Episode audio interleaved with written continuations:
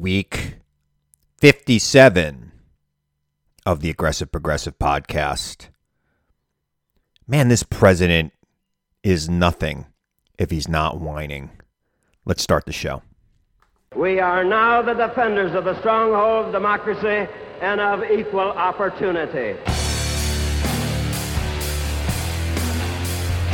You and I, as citizens, have the obligation to shape the debates of our time, not only with the votes we cast, but with the voices we lift. The people are looking for honest answers, not easy answers. The very word secrecy is repugnant. Clear leadership. And we are, as a people, not false claims and evasiveness and politics as usual. Opposed to secret society. But ours was a nation of the ballot, not the bullet. And a secret As a people, we cannot afford to let any group of citizens or any individual citizen live or labor under conditions which are injurious to the commonwealth black, white, Latino, Asian, Native American, young, old, gay, straight, men, women, folks with disabilities, all pledging allegiance under the same proud flag to this big, bold country that we love. That's what I see. That's the, the America I know. Not because they are easy, but because they are hard. There is nothing wrong with America that cannot be cured by what is right with America. I have never heard of Weijia Jiang, CBS White House correspondent, before Monday. But she stopped that president in his tracks. The president, you know, she asked, you know, about the comparison between other countries and the death rate in America. And he said, why don't you go ask China? To this Chinese born American reporter White House correspondent for a major network, CBS News. Uh, I don't watch a lot of CBS News. Let's face it. I mean, they, they have a nightly news program. They don't have a 24 hour service like some of the other uh, networks do, like NBC and Fox, um, CNN, obviously. And she said, Why are you asking me to go ask China? And the president, as he always does, his consistency, it's amazing. He lost it. He lost it. And he just ended the press conference. He tried to call on somebody from the back, the CNN correspondent who was standing next to her was called on before that and she got back up and said, "Hey, why are you asking me to go ask China?" I mean, I love it.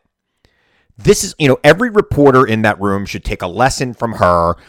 Call this guy out on his BS every time it flares up. His racist, xenophobic, you know, prejudice, whatever you want to call it, America. Call him out on it when you see it. She did it. I followed her immediately on Twitter. I didn't even know who she was. I honestly, I, I didn't even know who she was until today. Okay, I didn't know who she was. Now I know who she is, and uh, I really appreciate the job she's doing. But it just, you know, it is who he is. He is nothing if he's not complaining. Over the weekend, he went on a Twitter storm. I mean, Barack Obama um, had a private call with his former staff and called the White House's response a chaotic failure, which is what it is, right? It's a chaotic failure. Uh, I'm paraphrasing. I know chaotic was one of the words obviously I don't write out the monologue, America. so I'm talking from the heart. I put in my uh, in my outline talk about Obama Trump. Oh, this set the president off, and uh, conservatives, uh, you know, are, they've got their panties in a bunch about how the how Obama is breaking with norms and traditions. The entire Trump presidency has done nothing but break with norms and traditions, especially the norm that you will submit to oversight by the Congress, right? Which is something that is implied in our Constitution. But this president has decided that he would go to court on every attempt for any oversight so that it would take too much time and that it would never happen.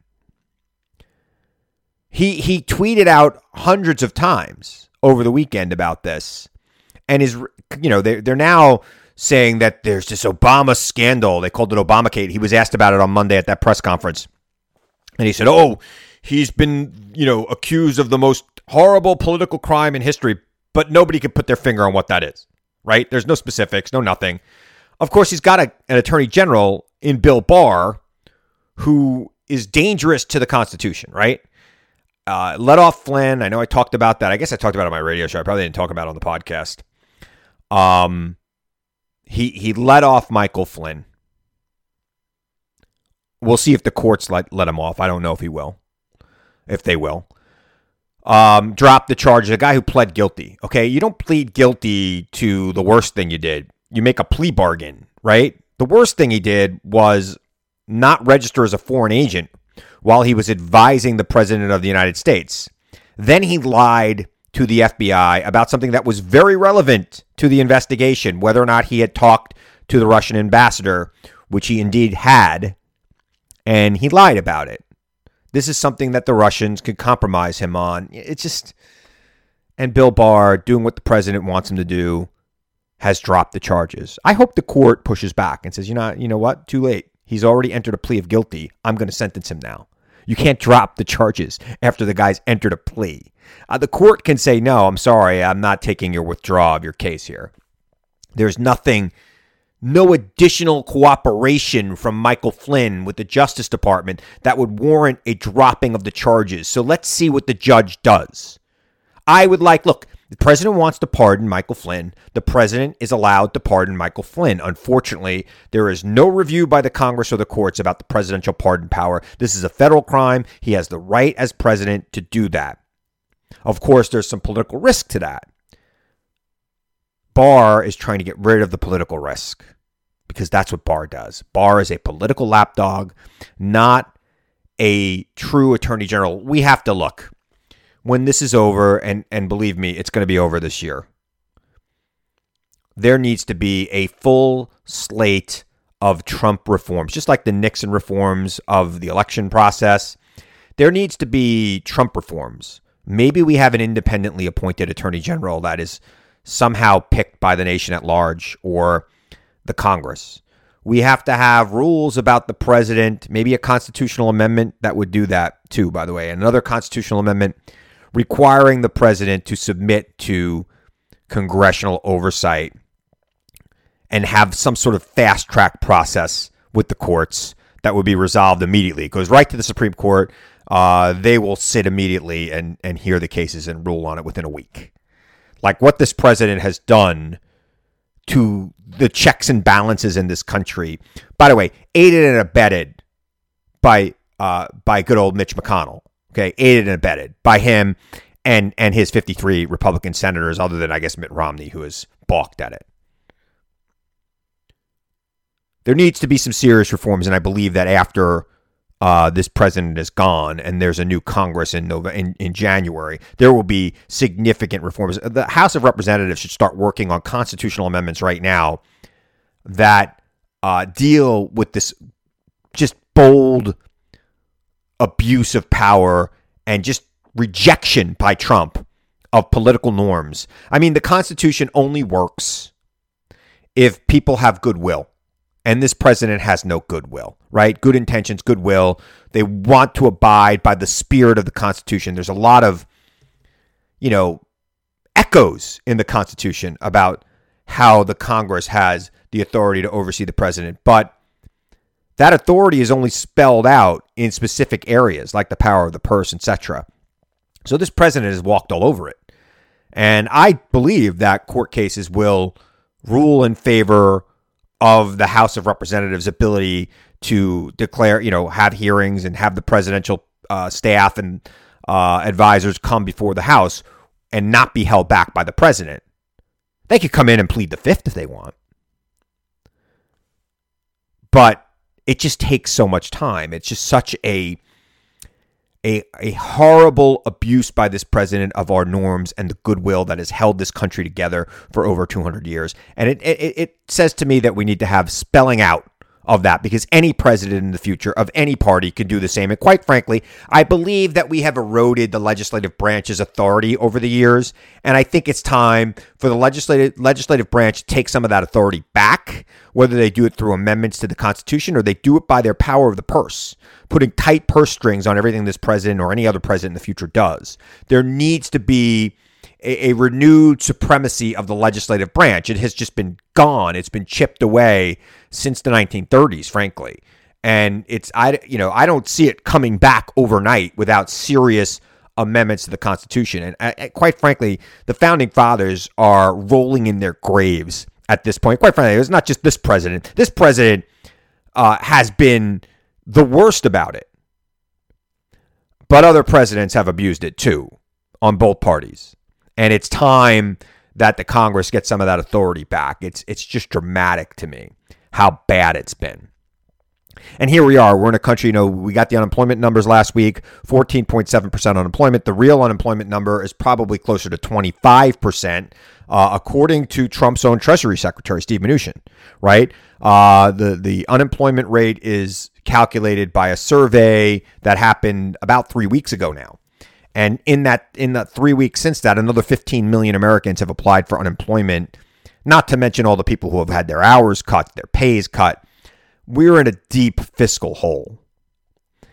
And we need leadership that is going to put the nation first and not have every day be grievance, grievance, grievance in the middle of this pandemic. I mean, even at the press conference on Monday, the president you know, took the time to talk about Obama. Now he got asked the question, but why? I mean, you know, why is it always political? He, before even Obama, he was saying our political opponents want to do something, you know, want to raise taxes and ruin the economy. I, am sorry, who are you going to raise taxes on? Um, there's not a lot of people making money in this country right now, Mr. President, uh, and that's your fault. You own it, okay?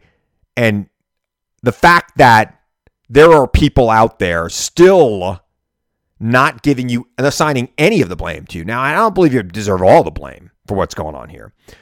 Uh, you deserve a lot of the blame. You deserve all the blame for the lack of a coordinated national response, which is leading to a couple of things, right? We were at a point in time a couple of weeks ago when you were listening to Dr. Fauci and the nation was shut down and the curve was flattening, and we looked like we would get out of this with about 60,000 deaths. Still horrible, but now we're looking at 130 to 150,000 deaths. And that number seems to go up every time I check it. We're over 82,000 deaths now already. And we still don't have a national testing plan in place. You you did this press conference talking about how we're the best testers in the world. We're not. You lied. You're making things up. Maybe in a couple of weeks we will be. We're not there yet. And now states are opening up. People are getting sick. They're dying. And there still isn't a plan, right?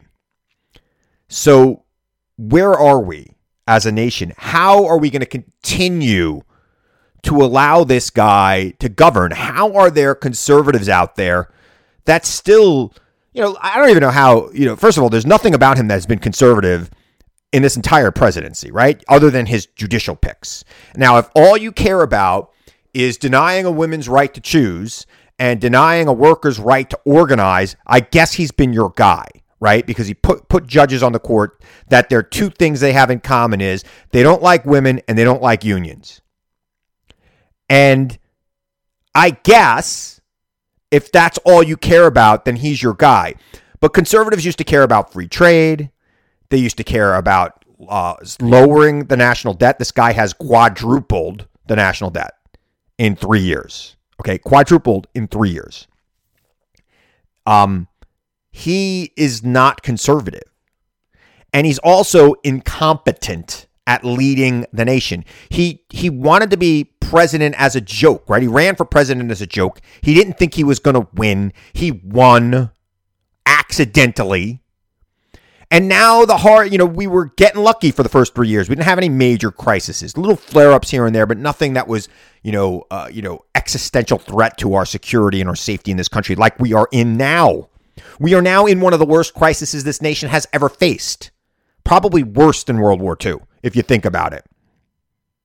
People are dying every day. People are dying, and there's, you know, very little you could do to combat it at this point other than just stay away from other people. And he doesn't like doing the hard work, America. He doesn't like doing the hard work. And what we need right now in this country is a president that wants to do the hard work, the heavy lifting. And I, you know, I don't foresee this guy changing his mind. I would love to hear from conservatives out there who have walked away from this guy, who said, you know what, I'm not voting for Trump. Maybe I, maybe, maybe you're not going to vote for Biden, but maybe you're not going to vote at all. Or maybe you are voting for Biden. I, I mean, look, there's a lot of Republicans out there now organizing for Biden because they see that this guy is a disaster. And I, I don't think it's going to be easy to go back to where we were politically in this country after him. I think it's going to be years. I think Biden, look, I think Biden's a good president to have next because he's basically a generic Democrat, right? I mean, he's a generic Democrat. People are getting mad at me when I say that Biden is kind of irrelevant to the conversation right now and it's okay that he's hiding out in his basement doing some interviews. Now, look, I think he should be doing more local interviews in uh, swing states with local newscasters, local radio. He should come on my podcast, frankly. I'm all over the country. Come on my radio show. It's my radio show is in two swing states pretty heavily. Uh, I'm in I'm on in two markets in Florida, which I think is going up to four soon, and I'm on in four markets in in Wisconsin, basically covering the entire state. So, Mr. Vice President, please consider coming on my radio show. And then, of course, I'll give it to you, my podcast listeners, too, uh, here in the podcast. It's, uh, but I think that the election's going to be about where the country is in November. And I don't see us digging our way out of this between now and then. And I think that 130,000 number might grow, and it might grow in places that are not too hap- not too good for this president because it feels like New York, the numbers have been steadily declining for a couple of weeks. California, they've steadily declined. They never really got big there because of the measures they took really early. But now you're starting to see hot spots in Georgia, which I think could be a swing state. You're starting to see hot spots in Texas, which I know is a swing state. Florida, the poll numbers there are not good because basically what the president and his Republican allies have been saying is, ah, we know this impacts old people. Who cares? Let them die. A lot of old people in Florida. You had 10 point drop in presidential approval among people over the age of 65 in the state of Florida, which is why he's down four points in Florida right now. Now, that's only going to grow because more and more people are going to die in Florida because they're really not doing it right there. So, and I'm concerned. I have a lot of family in Florida, including my in-laws who are who are old. They're in their 70s, and I am uh, very concerned for them. I want to bring them back to New York. Um, so we'll see. We'll see where we go. We'll see where we go, and and we'll see. You know, I, I've got a great guest on the show tonight. A lot of you probably listening to me for the first time because you are Bernie Sanders supporters, and I have Stephanie Kelton, who uh, is very much responsible for Bernie Sanders' economic policy. She's an economist. Uh, she's got a book coming out called The Deficit Myth. And I just want to say one thing uh, that I think a lot of people are evolving on here. We're now in a situation where we have, you know, 35 million Americans who've lost their jobs in the last seven weeks, maybe more. Uh, by the time we get the next number, right? Might be 40 million, maybe 50 million by the time it's over, by the time we start to reopen economists are saying it's going to take us, you know, on the good end, 18 months to get this going again. On the bad end, 10 years to get our economy back to where it was. We're going to need health care for all these people out of work. And I don't know how you provide that through the employment system. And how do we expect people to, um, you know, pay exorbitant COBRA rates or private insurance, even the Obamacare exchanges might be too expensive for people out of work for the next couple of years. So there's only really one way to do this, right? And that's a national single payer healthcare system. And I, I've always supported that. Now, I've been politically sensitive to the fact that it might be difficult to pass. And I've said, hey, you know, Medicare for all who wants it's probably a good idea because people can then get into it. If they don't want to get into it, they don't have to get into it. I like that. And maybe that's still the case, but there needs to be an option, a free government healthcare system that just cuts out the middleman, the insurance company. And I know that's another industry that would lose jobs. But what are we going to tell these people? What are we going to tell the family of four that was doing okay, that had everything they needed? Father um, might have owned a bar, mother might have worked in retail, and they were getting by. They maybe they were bringing in about 150,000 a year between the two of them. They had health insurance through um, the the mother's job. That job's gone now. Father's bar is gone, not coming back anytime soon. They got two kids. How are they going to get health insurance? Are they, how are they going to pay for health insurance on top of everything else that's going on in their life right now? What is the solution to that other than the government stepping in and providing health insurance like every other country in the world does? Look, Stephanie Kelton makes a great point about Germany and about Europe in this interview I've got coming up. Um, there are countries doing it better than us, and maybe it's time for us to take a look at them. Um, Germany's unemployment rate didn't go up that much. She's going to point that out in this interview. Uh, the United States unemployment rate is skyrocketing, and it's only going to get higher in the next couple of months. So, all right, before I get to Stephanie Kelton, I got to remind you uh, this podcast is brought to you by Warby Parker. Friends of the pod could go to warbyparkertrial.com slash Hahn, and they get a great offer. Uh, five pairs, five days, no obligation to your home. You go on that uh, website, you pick out a frame that you like, Pick out five pairs of frames you like. Give them your prescription. They send you five pairs of glasses and you try them out. You wear them around the house. You see how you look in different outfits. You put them on. If you want to keep them, they're $95 a pair. That includes your prescription, America. And for every pair you buy, you know, they'll donate a pair to somebody in need. And with 30 33, 35 million Americans out of, out of work right now. There are a lot of people in need. So please go to warbyparkertrial.com slash Hahn, warbyparkertrial.com slash Hahn for this special offer. Don't miss out on it. Look, you're not going to go to an eyeglass store right now. So go to warbyparkertrial.com slash Hahn. All right, I got Stephanie Kelton, former senior advisor to Bernie Sanders, joining me on the other side of this break. You don't want to miss this interview. She's got a lot of interesting things to say. She's incredibly smart, and I'll be right back. Professor Kelton, how you doing? I'm all right. How are you, Chris? I'm holding up really well. I should also say, you know, I, I first got to know her as one of my daughter's friends, and I, I had no idea you were this like tremendous national political voice uh, living, uh, you know, in my community. So I'm really, we're really fortunate to have you, and I'm really fortunate to have you on the show.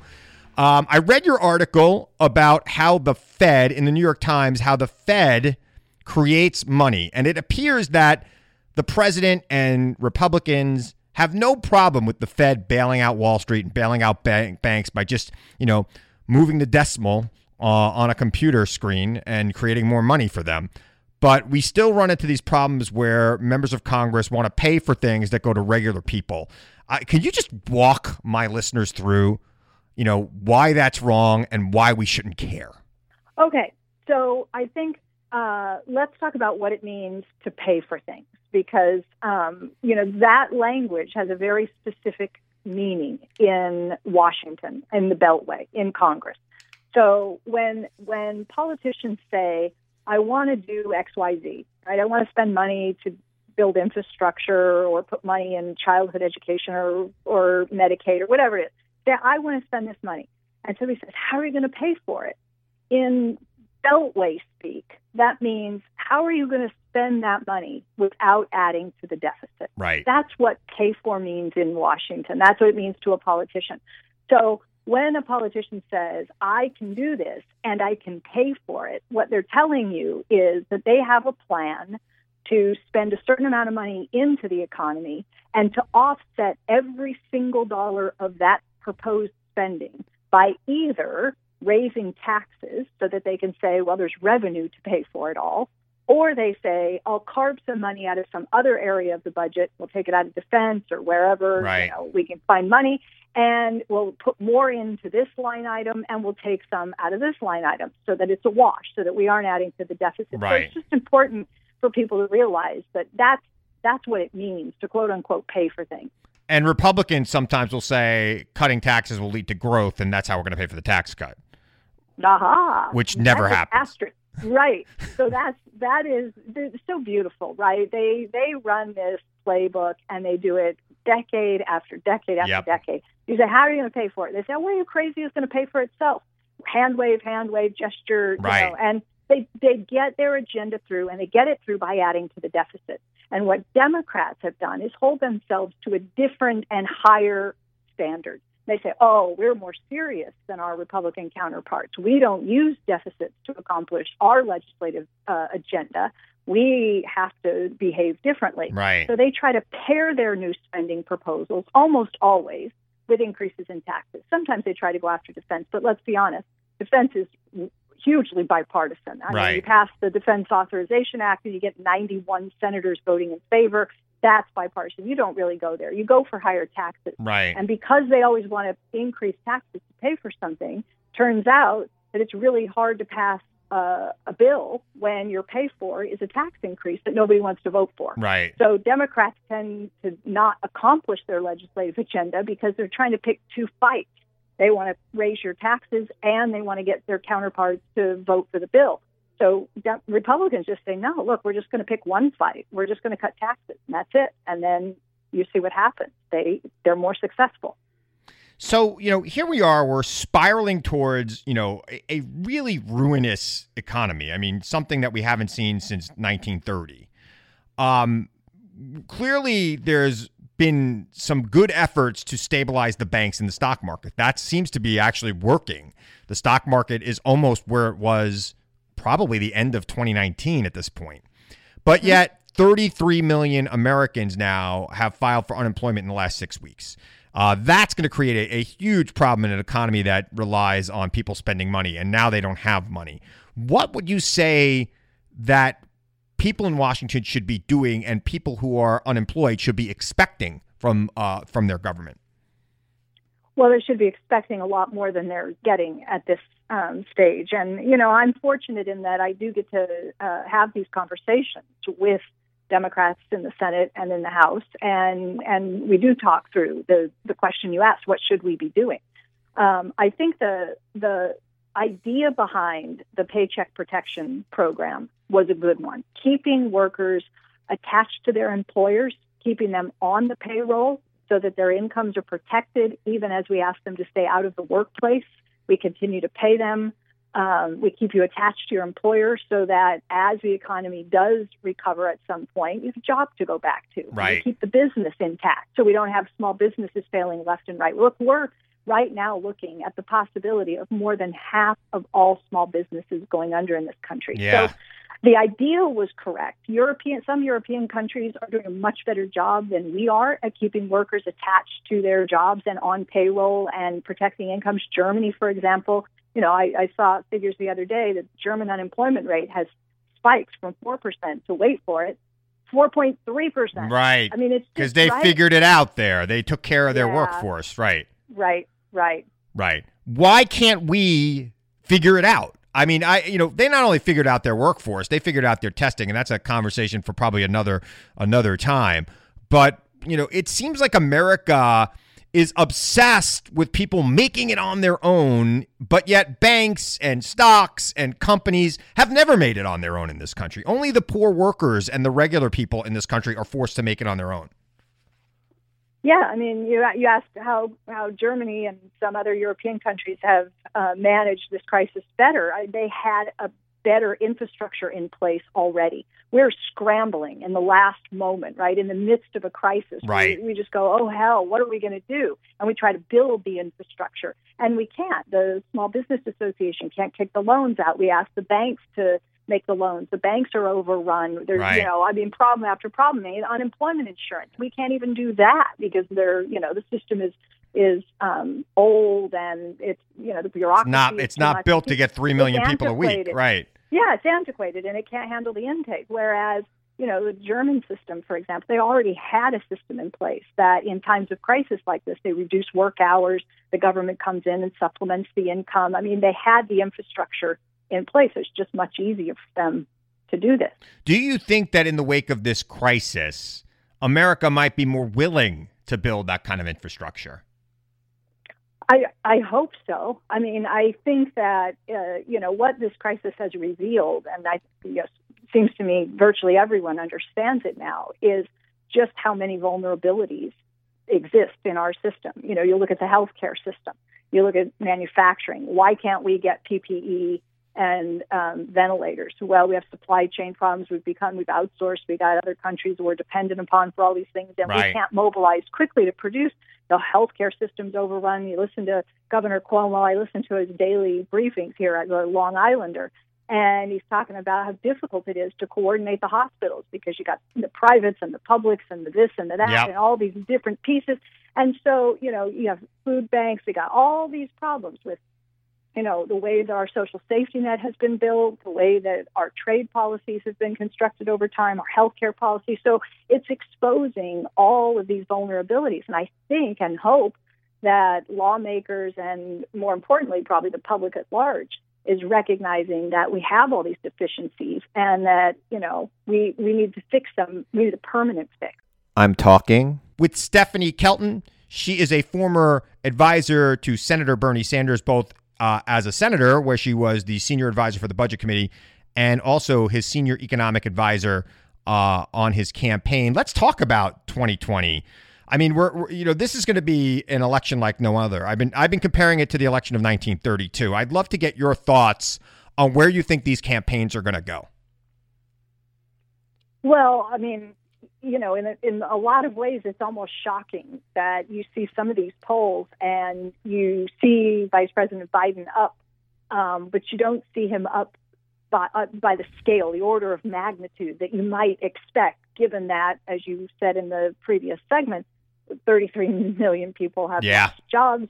Right in the, the last few weeks, we're staring down the abyss here.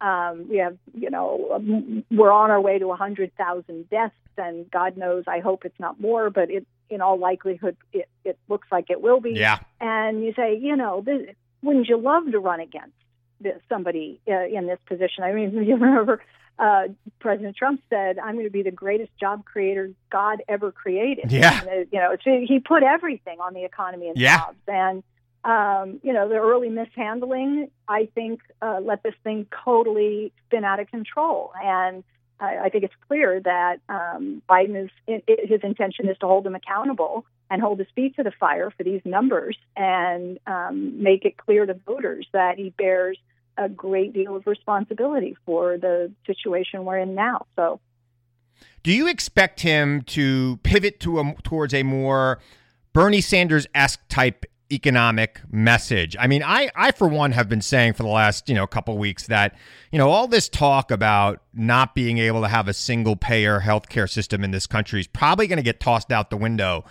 when you have 30 million people unemployed and starting to lose their health care. I think you're going to start to see more people saying, "Hey, what am I going to do here, government? Help me out."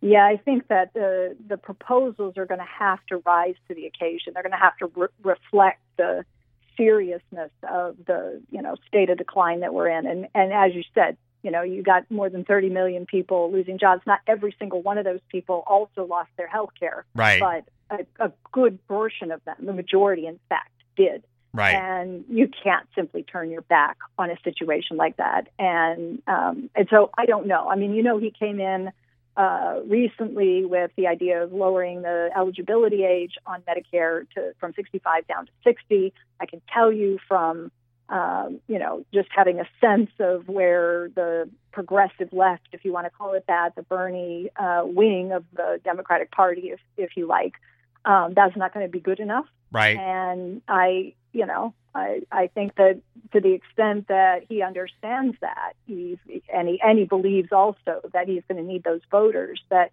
yeah, I think it's it's reasonable to think that he's going to move toward even more progressive uh, agenda. And and these voters uh, on the Bernie side love you. By the way, I've talked to a few of them. Uh, uh, one in particular, I'll tell you off the air, who's a, a major fan of yours. Um, and you know this person. We were having a conversation last night, and I said I had you coming on my show. He's like, "Oh my God, she's the best." Um, but um, but you know, what does he have to do, like in terms of a running mate? Would you say to capture that wing of the party? Well, that's a good question. I I mean, I I think to capture, as you put it, to capture that wing of the party, I think the choice needs to be someone that inspires progressives. I mean, I don't know how else to say it. It, it has to be sort of clear that he is um, aligning himself with someone who shares those core, that core set of values that Yeah. people basically have fundamental rights. You know, a right to an education, a right to health care. Um, he's he's got to kind of close the gap between where he's been in the past on some of these issues and where you know signaling is everything here. My dark horse VP pick, and you tell me what you think of this. Very dark horse, out of the box, Katie Porter. Uh, I think Whoa, she's brilliant. whoa. I think she's brilliant. I think she's progressive. I think she her record is not long enough that conservatives could tear it apart. Uh, I get it. She's from California, doesn't bring anything to the table uh, as far as uh, geographic uh, concern goes, but I think unifying the party is more important. What do you think of her? I am a big Katie Porter fan. I think she's tremendous. I think she is, in many ways, um, if not the most exciting, for sure, one of the most exciting new uh, members of Congress to come around in a very long time. She's smart as a whip. Um, she's, as you said, she's got the progressive credentials. Right. Um, I think she'd be a tremendous pick. I, you know, look, it's my job as a pundit to kind of just throw things out and let people debate them, you know. So I, I'm, I have not been impressed by a freshman member of the House of Representatives as much as I've been impressed by her in my entire life. You know, I worked in the Senate too for Senator Schumer. Uh, I've been around uh, really congressional politics since the '90s, and this is by far uh, the brightest, most impactful freshman senator I've ever. I mean, she's had an impact uh, in her freshman year in freshman term in Congress, uh, like I've never seen before. Yeah, no doubt. I mean, she she she can have a moment. She makes moments, Right. I mean, you've seen it. I've seen it. She gets somebody on the in the chair in front of her, and she will own you. I Yeah. would not want to be in that chair if I was not being entirely forthcoming and on the on the side of the people because she will expose you. Coronavirus testing is free in America because of Katie That's Porter. right. There's just no right. there's no doubt in my mind that she cornered that guy, got him That's to right. say it's going to be free, and now it's free. You know, I mean that's that's impact right there. I mean that's impacting millions of Americans right now. Okay, I got about I got about a minute left with you. You know, closing up. You know, what should people be watching out for in the next couple weeks in the economy, and what do you think the next move is going to be for the Fed and other financial institutions that are going to bring us back? I'll tell you what, I am less uh, sort of interested in what the next move from the Fed is going to be. I am very interested in the next move out of Congress. And I, I got a little bit hopeful this morning because I did see uh, some references to the next round of legislation. So there's going to be another bill, hopefully.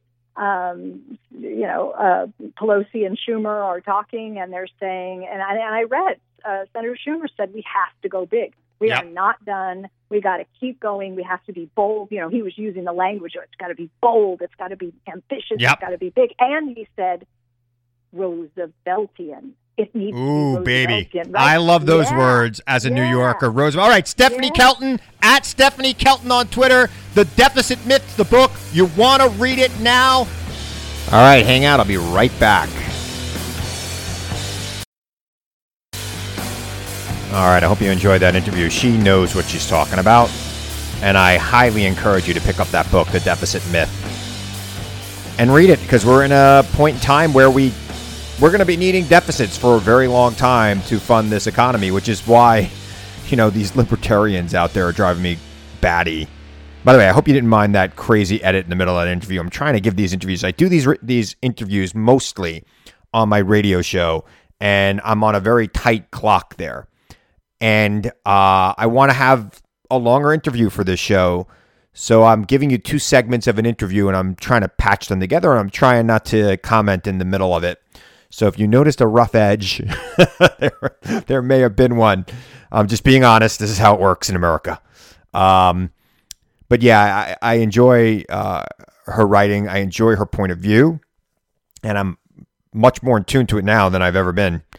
quite frankly. And I think that she's uh, her ideas are the right ideas for this moment, and it's time for us to just accept that because the day after Joe Biden gets elected, these Republicans who have been running trillion dollar deficits, and this year is probably going to be four trillion dollars. Um, they're not going to want to see any more debt. They're going to start saying, "Pay for it. how are we going to pay for it?" Because they're going to try to ruin who uh, Joe Biden immediately. They're going to try to ruin the country to take back power because that's their play. It's always been their play. I'm not the only person saying it. It is what they do, it is who they are. They put themselves first. You know, one more thing about um, Stephanie Kelton, Dr. Stephanie Kelton.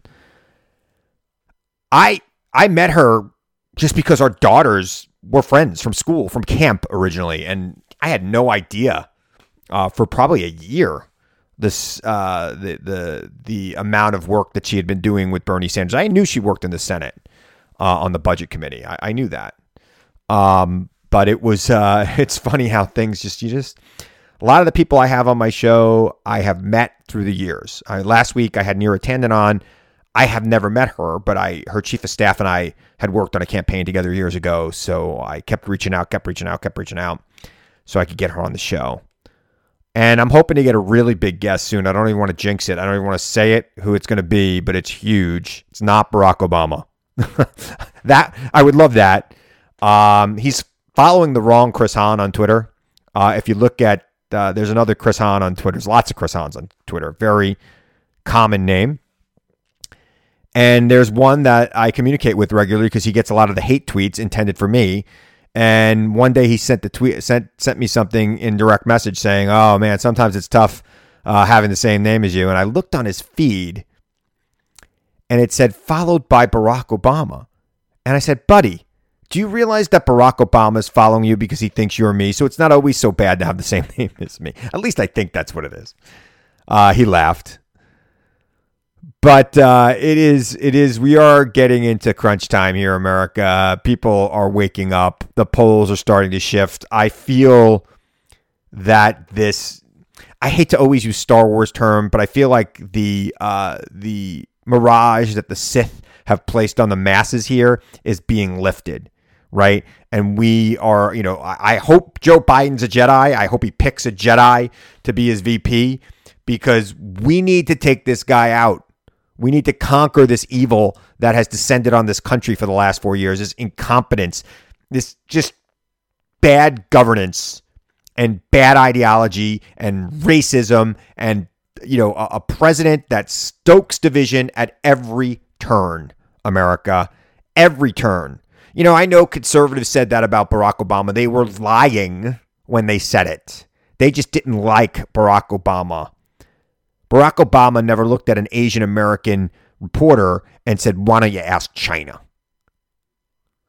Barack Obama never looked at a racist protest and said there were good people on both sides. So just remember who he is.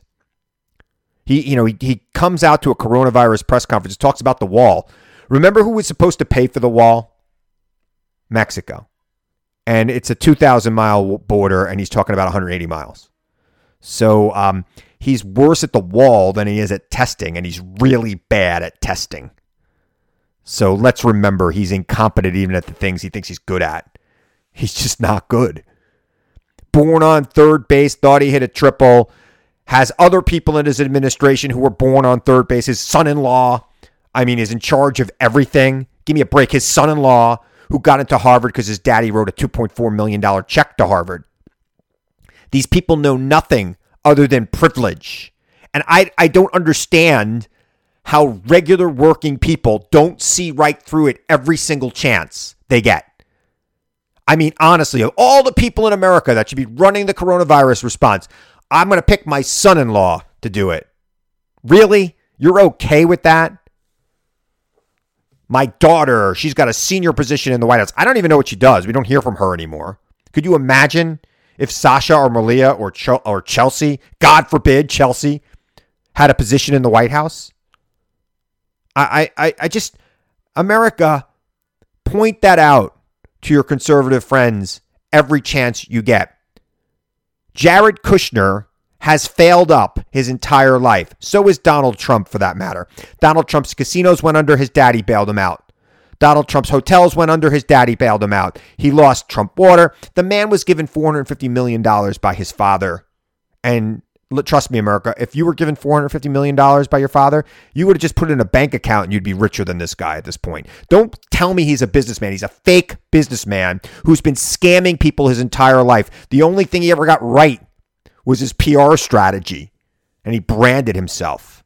He has never built anything that lasts. And we need a president that is going to build a recovery for this country that will last.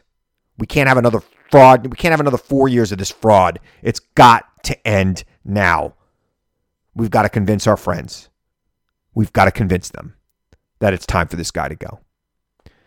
All right. I want I got to thank you again for listening to this podcast. Please tell your friends. Follow me on Twitter at Christopher Hahn on Twitter. Uh, share this podcast on social media. Share it with your friends. If you like it, please. Uh, we're growing, and I want to keep growing. And I want to remind you now, as always, to seek the truth. Question everyone and everything, America, even me. Seek the truth. I know it's out there, and I know you'll find it if you look for it.